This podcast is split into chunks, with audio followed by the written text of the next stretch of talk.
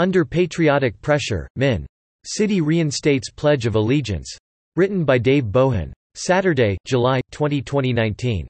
The City Council of St. Louis Park, Minnesota, has bowed to the demands of the area's patriotic citizenry, reinstating the recitation of the Pledge of Allegiance at the beginning of city government meetings just days after trashing the pledge in the name of diversity. St. Louis Park is part of the congressional district served by radical Democratic U.S. Representative Ilhan Omar, a Muslim as well as a member of the Twin Cities' extensive Somali community. In mid-June the council members voted unanimously to do away with the pledge over concern that saying the pledge intimidates some newer residents, owing to increasing political polarization and the national controversy over federal immigration policies, reported the Minneapolis Star-Tribune.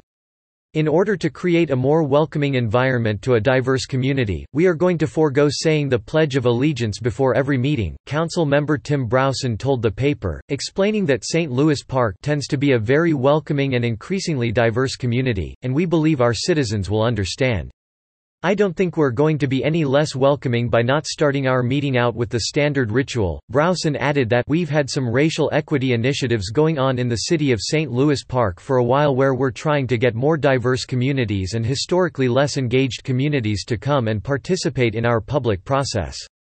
Given the current Washington politics that are going on now, there's a lot of people that are afraid of our government, and we worry about that. The new policy was set to be implemented on July 15, but overwhelming opposition from the community prompted the council to reconsider. According to the Star Tribune, on that very evening over 100 area residents packed the city council chambers to express their displeasure at the decision to drop the pledge, which had begun St. Louis Park government meetings for decades. A similar protest had taken place the week before. Among St. Louis Park residents at odds with dropping the pledge was Dennis Moran, who noted that it's always been a tradition here since I've been watching the city council meetings back in the late 80s. They've always done the Pledge of Allegiance. Likewise, David Goman, who has called St. Louis Park home for nearly 30 years, said of the pledge, I think it should be said every time, whether it is in school or meetings or whatever. We owe it to the country. Marnie Hockenberg attended the meeting from nearby Roseville to tell the council that its decision to delete the pledge represented one more freedom being taken away from us a little at a time. Why take that right away from other Americans who are really proud to be united and indivisible in one nation? she asked. I think the Pledge of Allegiance celebrates our diversity, that we're all united. Even President Trump weighed in on the issue, tweeting on July 11 that the Pledge of Allegiance to our great country, in St. Louis Park, Minnesota, is under siege. That is why I am going to win the great state of Minnesota in the 2020 election. People are sick and tired of this stupidity and disloyalty to our wonderful USA. In the end, the City Council threw in the towel and reinstated the pledge, not because of any strong convictions they had on the matter, but because the issue had taken its toll on them personally.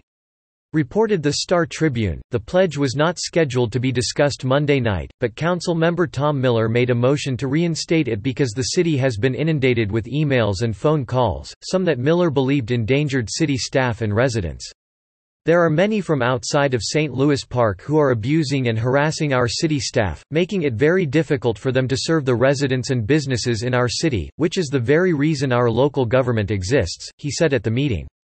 A short time later, council members voted 7 to 0 to reinstate the pledge. Apparently, only one solitary council member bothered to apologize for dropping the pledge in the first place.